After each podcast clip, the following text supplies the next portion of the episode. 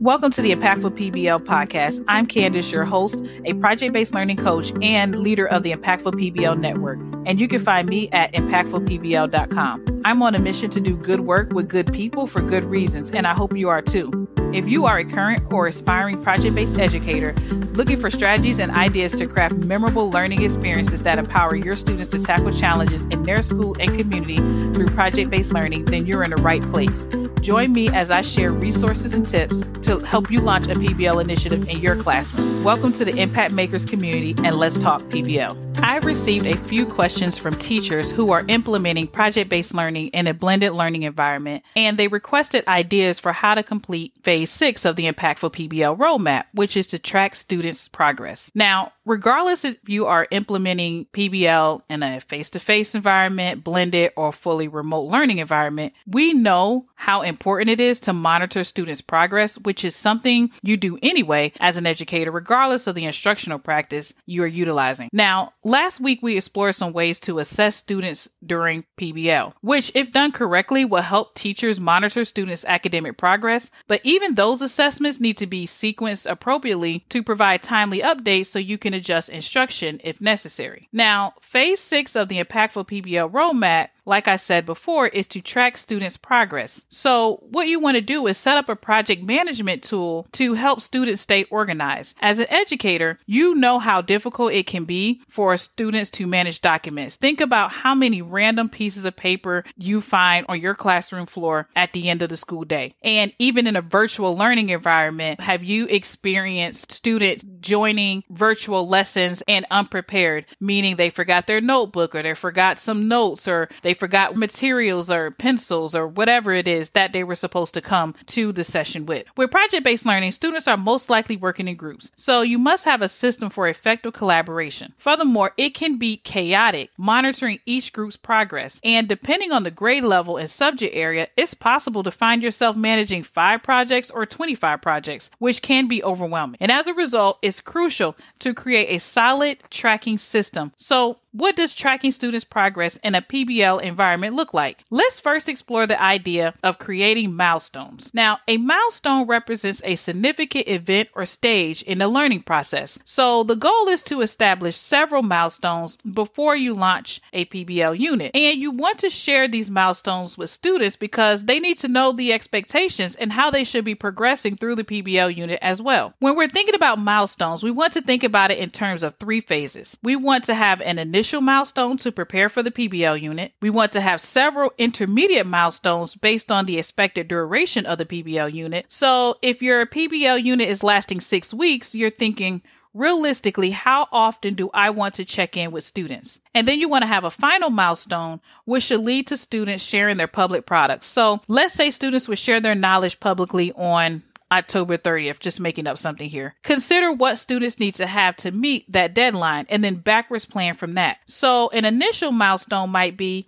just preparing students for the PBL. Like, let's say you want them to set digital or actual folders, or you want them to record or store learning activities in a particular area or platform. Maybe there is a milestone for confirming their group mates, or whatever the management piece will look like for you. And you want to think through that before you actually launch the unit. Throughout the PBL unit, you want to incorporate the student reflection process, and if you want to do something like quizzes for content mastery or other learning activities, of course, you want to know when each milestone will occur. Now, here are some milestones that you want want to consider. You want to think about when will students need to complete certain learning activities? So, whatever you have them doing throughout the PBL unit, when should they have those things completed? If you want them to submit something to you, when should they submit it? What should they submit?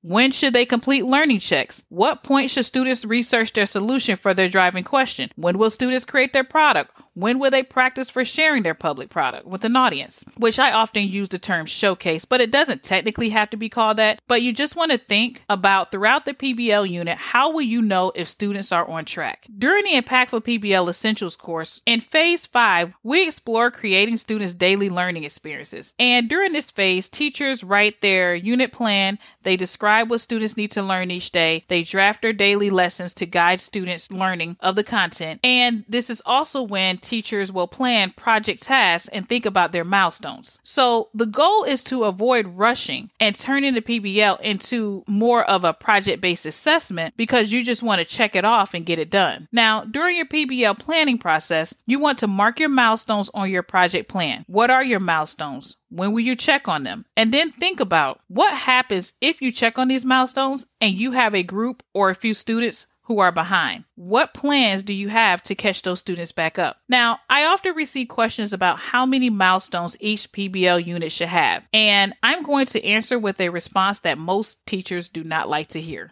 and that is it depends. But one thing I would say is you want to make sure that you're facing your milestones out in an appropriate manner that's not too close together, but not so far apart that you kind of forget to monitor students' progress. For example, let's say you have a four week PBL unit plan. How many milestones should you have? There's no perfect answer, but I would say you want to have at least four but maybe no more than eight. So that could be one or two per week. But think about some of those could literally be a check in where students are just sharing their progress or struggles or a reflection, or maybe one of them is assessing students' content knowledge with a quiz or a game. Think about the example milestones mentioned earlier in the episode for guidance. We also want to keep the project top of mind for students too, so they don't forget that they're working towards something. Now, let's explore how you would physically track students' progress during the PBL unit. And this can look however you want it to look. I always say this also depends on your work style and how you manage your time and organize your work tasks. But it could be something as simple as having a checklist of milestones with dates or completion, and you're checking students off, or it could be an actual project board, something physical where you're moving students along their journey. Or you can also use your learning management system. So if you're using Canvas, Blackboard, Google Classroom, or whatever you're using, and if there's a way that you can put in some checkpoints for you, you can do that or a general project management platform like a Trello or something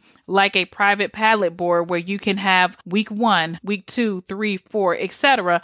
And you can move groups through each phase if you're looking for a more of a visual representation. But the purpose is just to make sure that you have a way to remember to check on the milestones that you're creating.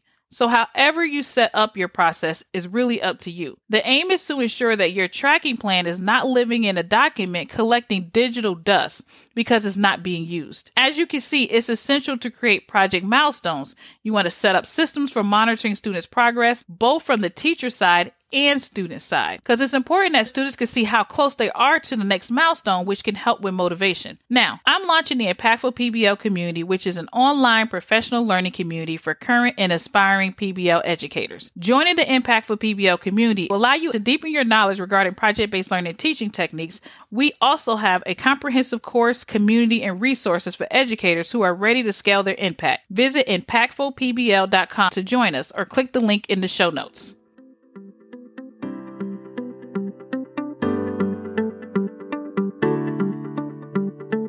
For listening to this week's episode. If you find this podcast insightful, please leave a review and subscribe so you can get notified of future episodes.